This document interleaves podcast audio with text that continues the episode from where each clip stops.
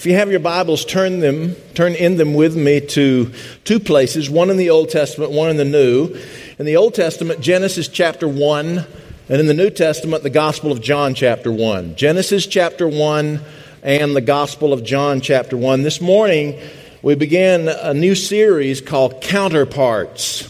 And we'll be in this series for probably about eight weeks or so, uh, talking about New Testament passages of Scripture that have counterparts in the Old Testament. I'll tell you in a moment what I mean by counterparts. But we begin this morning with two passages of Scripture. One of them, uh, the Gospel of John, is, I believe, a counterpart to uh, the opening verses of the Bible in the book of Genesis. So turn with me to Genesis chapter 1, and we'll read verses 1 through 3. Genesis chapter 1. The writer of Genesis says, In the beginning, God created the heavens and the earth. Now the earth was formless and empty, and darkness was over the face of the deep, and the Spirit of God was hovering over the waters. And God said, Let there be light. And there was light. Then flip over to the Gospel of John, chapter 1. Gospel of John, chapter 1, we'll read verses 1 through 5. In the Gospel of John, chapter 1. John says, In the beginning was the Word, and the Word was with God, and the Word was God. He was with God in the beginning. Through him all things were made. Without him nothing was made that has been made. In him was life, and that life was the light of all mankind. The light shines in the darkness, and the darkness has not overcome it. I love the Bible. I love the Bible. Now, I don't worship the Bible. I worship Jesus to whom the Bible points. I worship Jesus, not the Bible, but I love the Bible. I believe that the Bible is God's Word. I believe that God inspired the words of the Bible. I believe it's inspired by God. And people sometimes, especially these days, they'll say, Well, how do you know that the Bible is inspired? Can you prove it? Well, I can't prove it uh, any more than I can prove the existence of God or that uh, someone who doesn't believe in God can prove the non existence of God. Those are unprovable uh, uh issues. I believe that God exists and I believe the Bible is inspired. But for me, there are reasons why I believe it's inspired. I think about the impact that the Bible has had on my life. More than anything else that I have read in my life, the Bible has influenced me. It has impacted me. It's blessed me and my, and my family. And it's blessed the churches of whom I've been a part.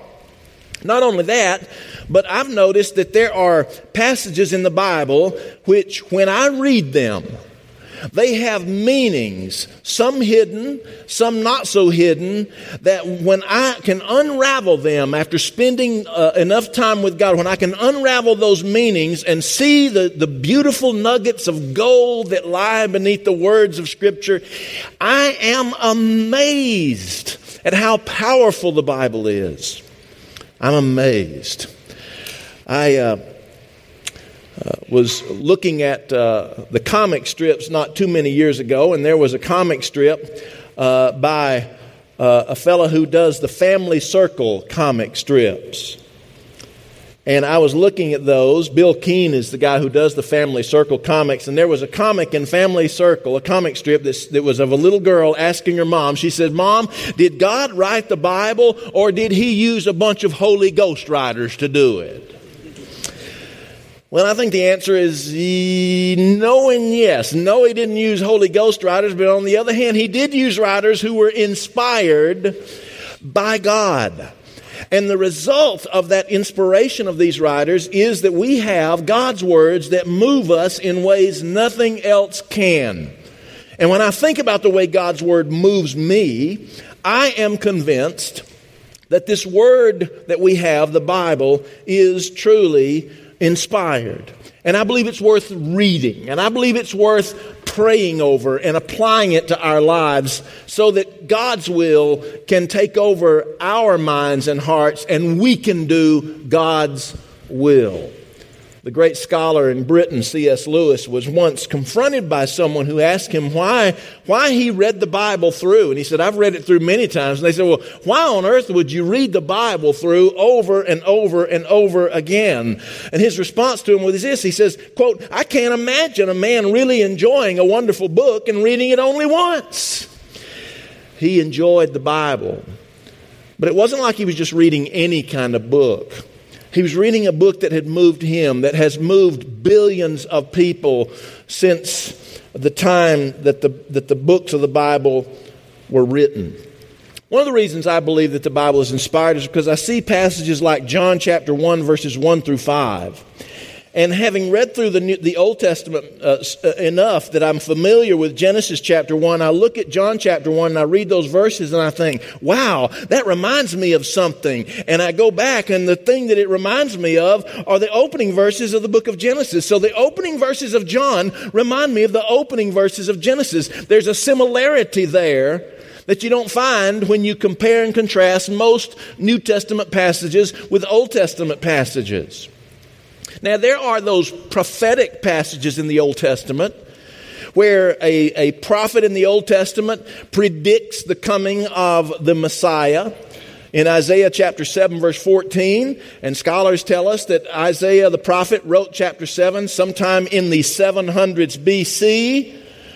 In Isaiah chapter 7 verse, 7 verse 14, Isaiah says, For the Lord himself shall give you a sign. The virgin shall conceive and give birth to a son, and you shall call his name Emmanuel. We call that a messianic prophecy, a, a prediction beforehand about the Messiah, Jesus, who would come. But when I'm talking about the counterparts, like Genesis 1 and John 1, I'm not talking about prophetic passages per se. I'm rather talking about passages of Scripture in the New Testament that cause us to think about passages of Scripture in the Old Testament.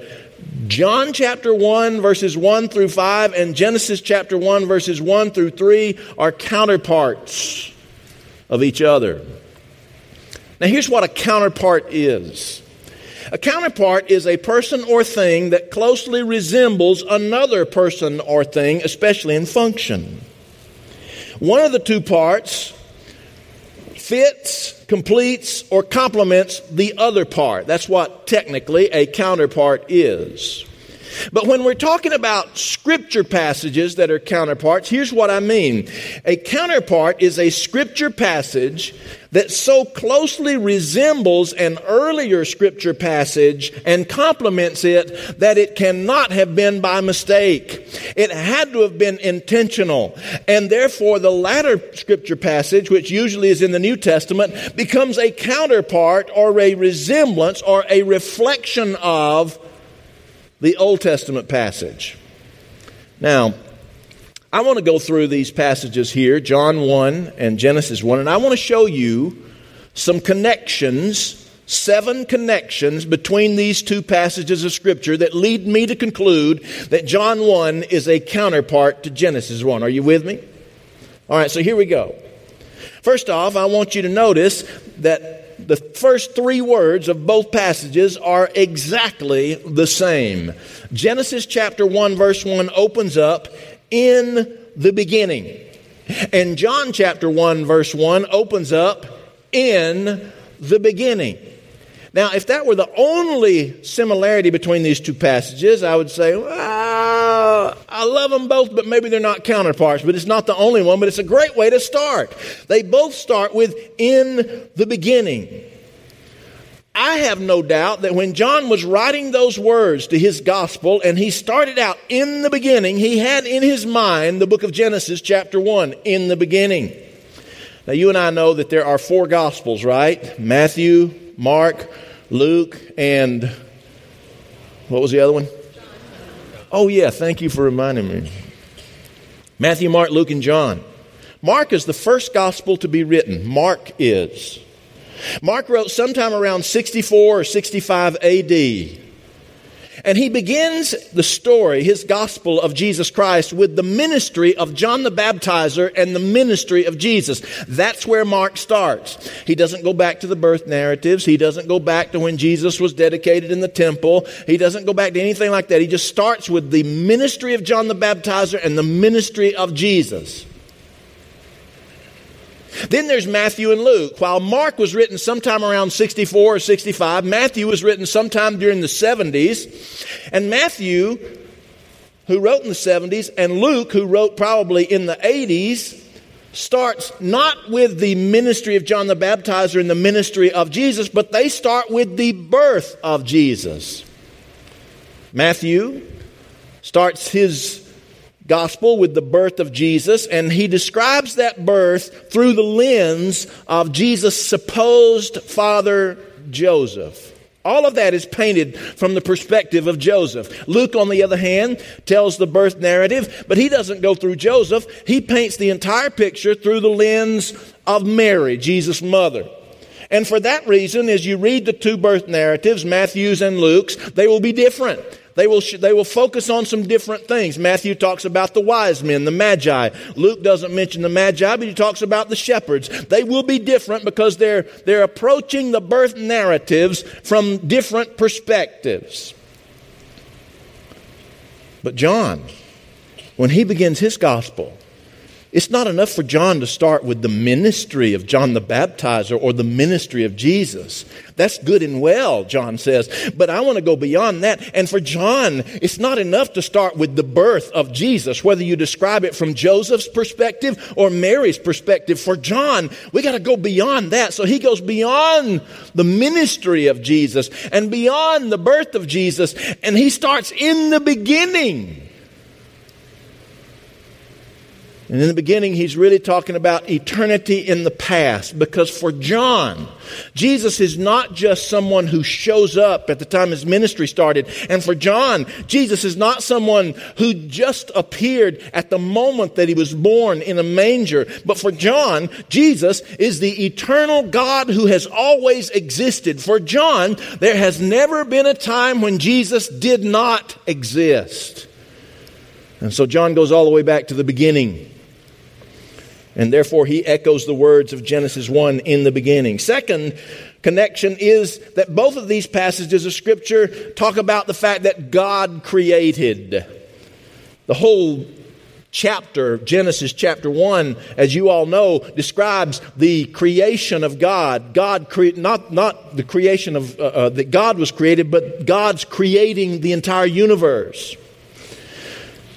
And so Genesis opens up with these words In the beginning, God created. Five powerful words. In the beginning, God created.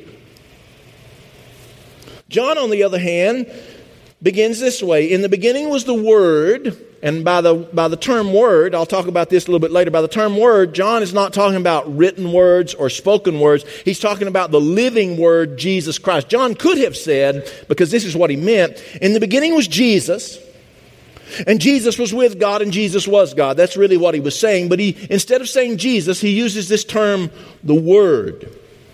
In the beginning was the Word, and the Word was with God, and the Word was God, he said.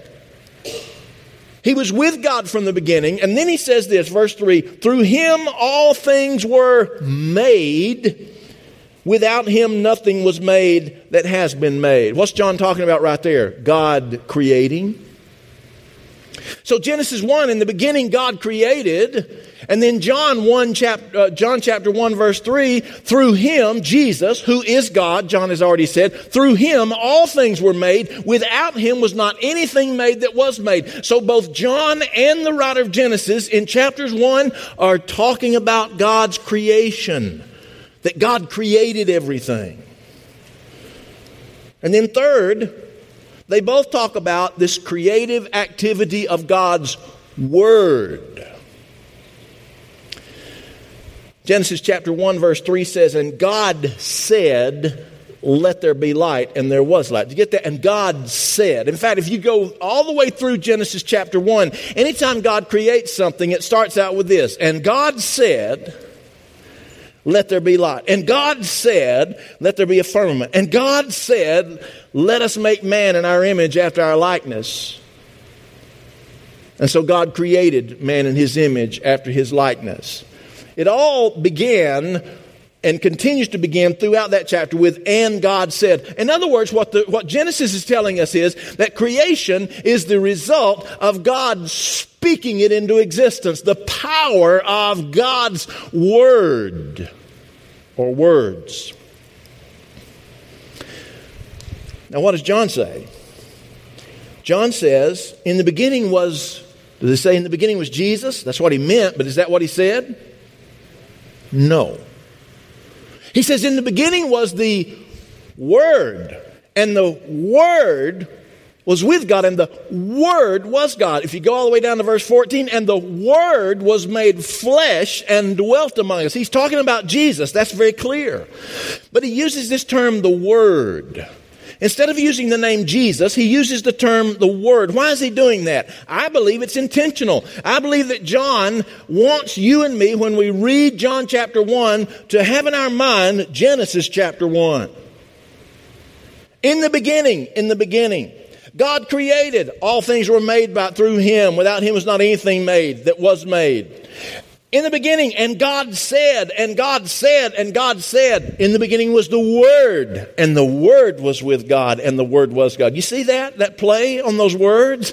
In Genesis, God speaks, and everything is created. In John, it is this Word of God, the living Word of God, Jesus, who is the agent of everything that has been created. Words. Fourth connection. Both of these passages focus on the life giving attribute of God. Throughout Genesis chapter 1, we find not only God creating things, but He creates life. In fact, uh, it could be argued that you take out the creation of life in Genesis chapter 1, and there's really nothing to talk about. Because God is all about creating life. And so in Genesis chapter 1, verse 11, God creates plant life. In Genesis 1, verses 20 and 21, He creates animal life. And in Genesis 1, beginning with verse 26, He creates human life. God is all about creating life in Genesis chapter 1. But notice what uh, John says in John chapter 1, verse 4. He says, In Him, that is Jesus, there was life and that life was the light of all humankind. Now think about that. In Genesis 1, at least three different times it says, and God said, and, and with, with the God said part, what was created was some kind of life plant life, animal life, human life. In John chapter 1, the Bible says there that in Jesus was life. And that life was the light of all men. In other words, in both passages, we see the life giving attribute of God. God is a life giver. Number five. In both of these passages, God made light and he became the true light. God made light and he became the true light. Genesis chapter 1 verse 3. God said, let there be light and there was light. Now, in Genesis 1, God is creating physical light. Everything was dark. The Bible says that darkness was upon the face of the deep, and God said, Let there be light, and there was light, and the light penetrated the darkness. Physical light. In John chapter 1, verse 4 says, In Jesus was life, and that life was the light of humankind, and that light shines into the darkness. Genesis 1 is talking about God creating physical light. John chapter 1 is talking about spiritual light coming through the Word of God, who is Jesus. Jesus bringing us spiritual light.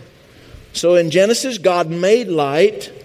And in John chapter 1, Jesus, God, became the true light. We're talking about connections between John 1 and Genesis 1. Number 6. Both of these passages talk about the abundance of darkness.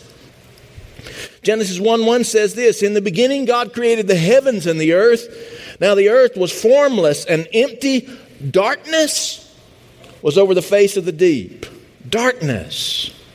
In John chapter 1, verses 4 and 5, in Jesus was life. That life was the light of mankind, and that light shines, present tense, shines in the what? Darkness.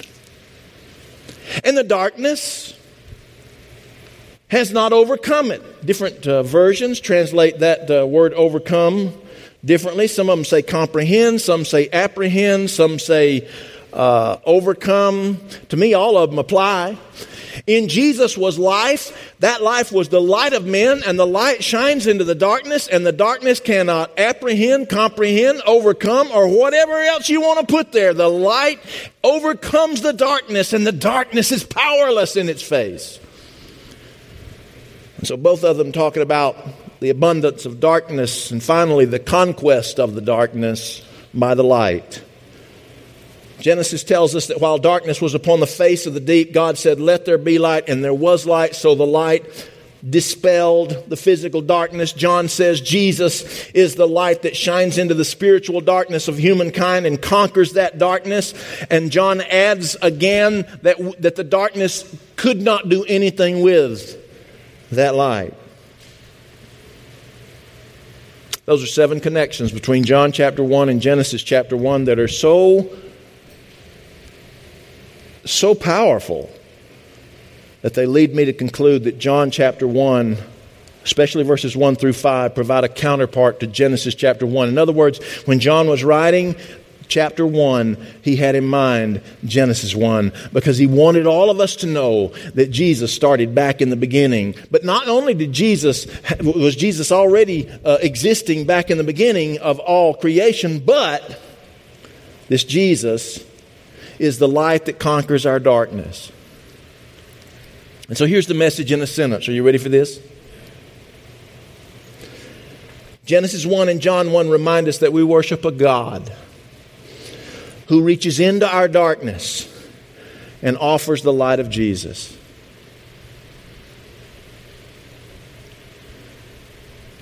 These two passages as counterparts are counterparts, I believe, because they tell us that God this God we worship reaches into our darkness through Jesus and conquers that darkness with Jesus' light. Now, not everybody likes that. And the reason that not everybody likes it is because when the light comes, it exposes everything. It exposes when we look good, and it exposes when we look bad. And we don't like our bad exposed. But listen to this regardless, God wants His light into your life. What is the darkness in your life right now that is threatening to ruin everything you have? What is it?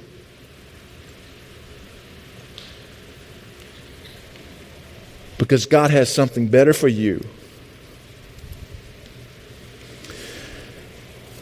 We all know that the Greeks started the Olympics, not the modern Olympics, but the ancient Olympics. In those ancient Olympics, they had some uh, races that we don't have today in our modern Olympics. One of them was a relay race in which the, the winner of the race was not the first runner across the finish line, but each of the runners not only was called upon to run, but they were given a torch, a lit torch. And the winner of the race was the first runner across the finish line with his torch still lit. That took some strategy because if you go too fast, it's going to blow your torch out. Hello? So you have to be careful. But isn't it wonderful?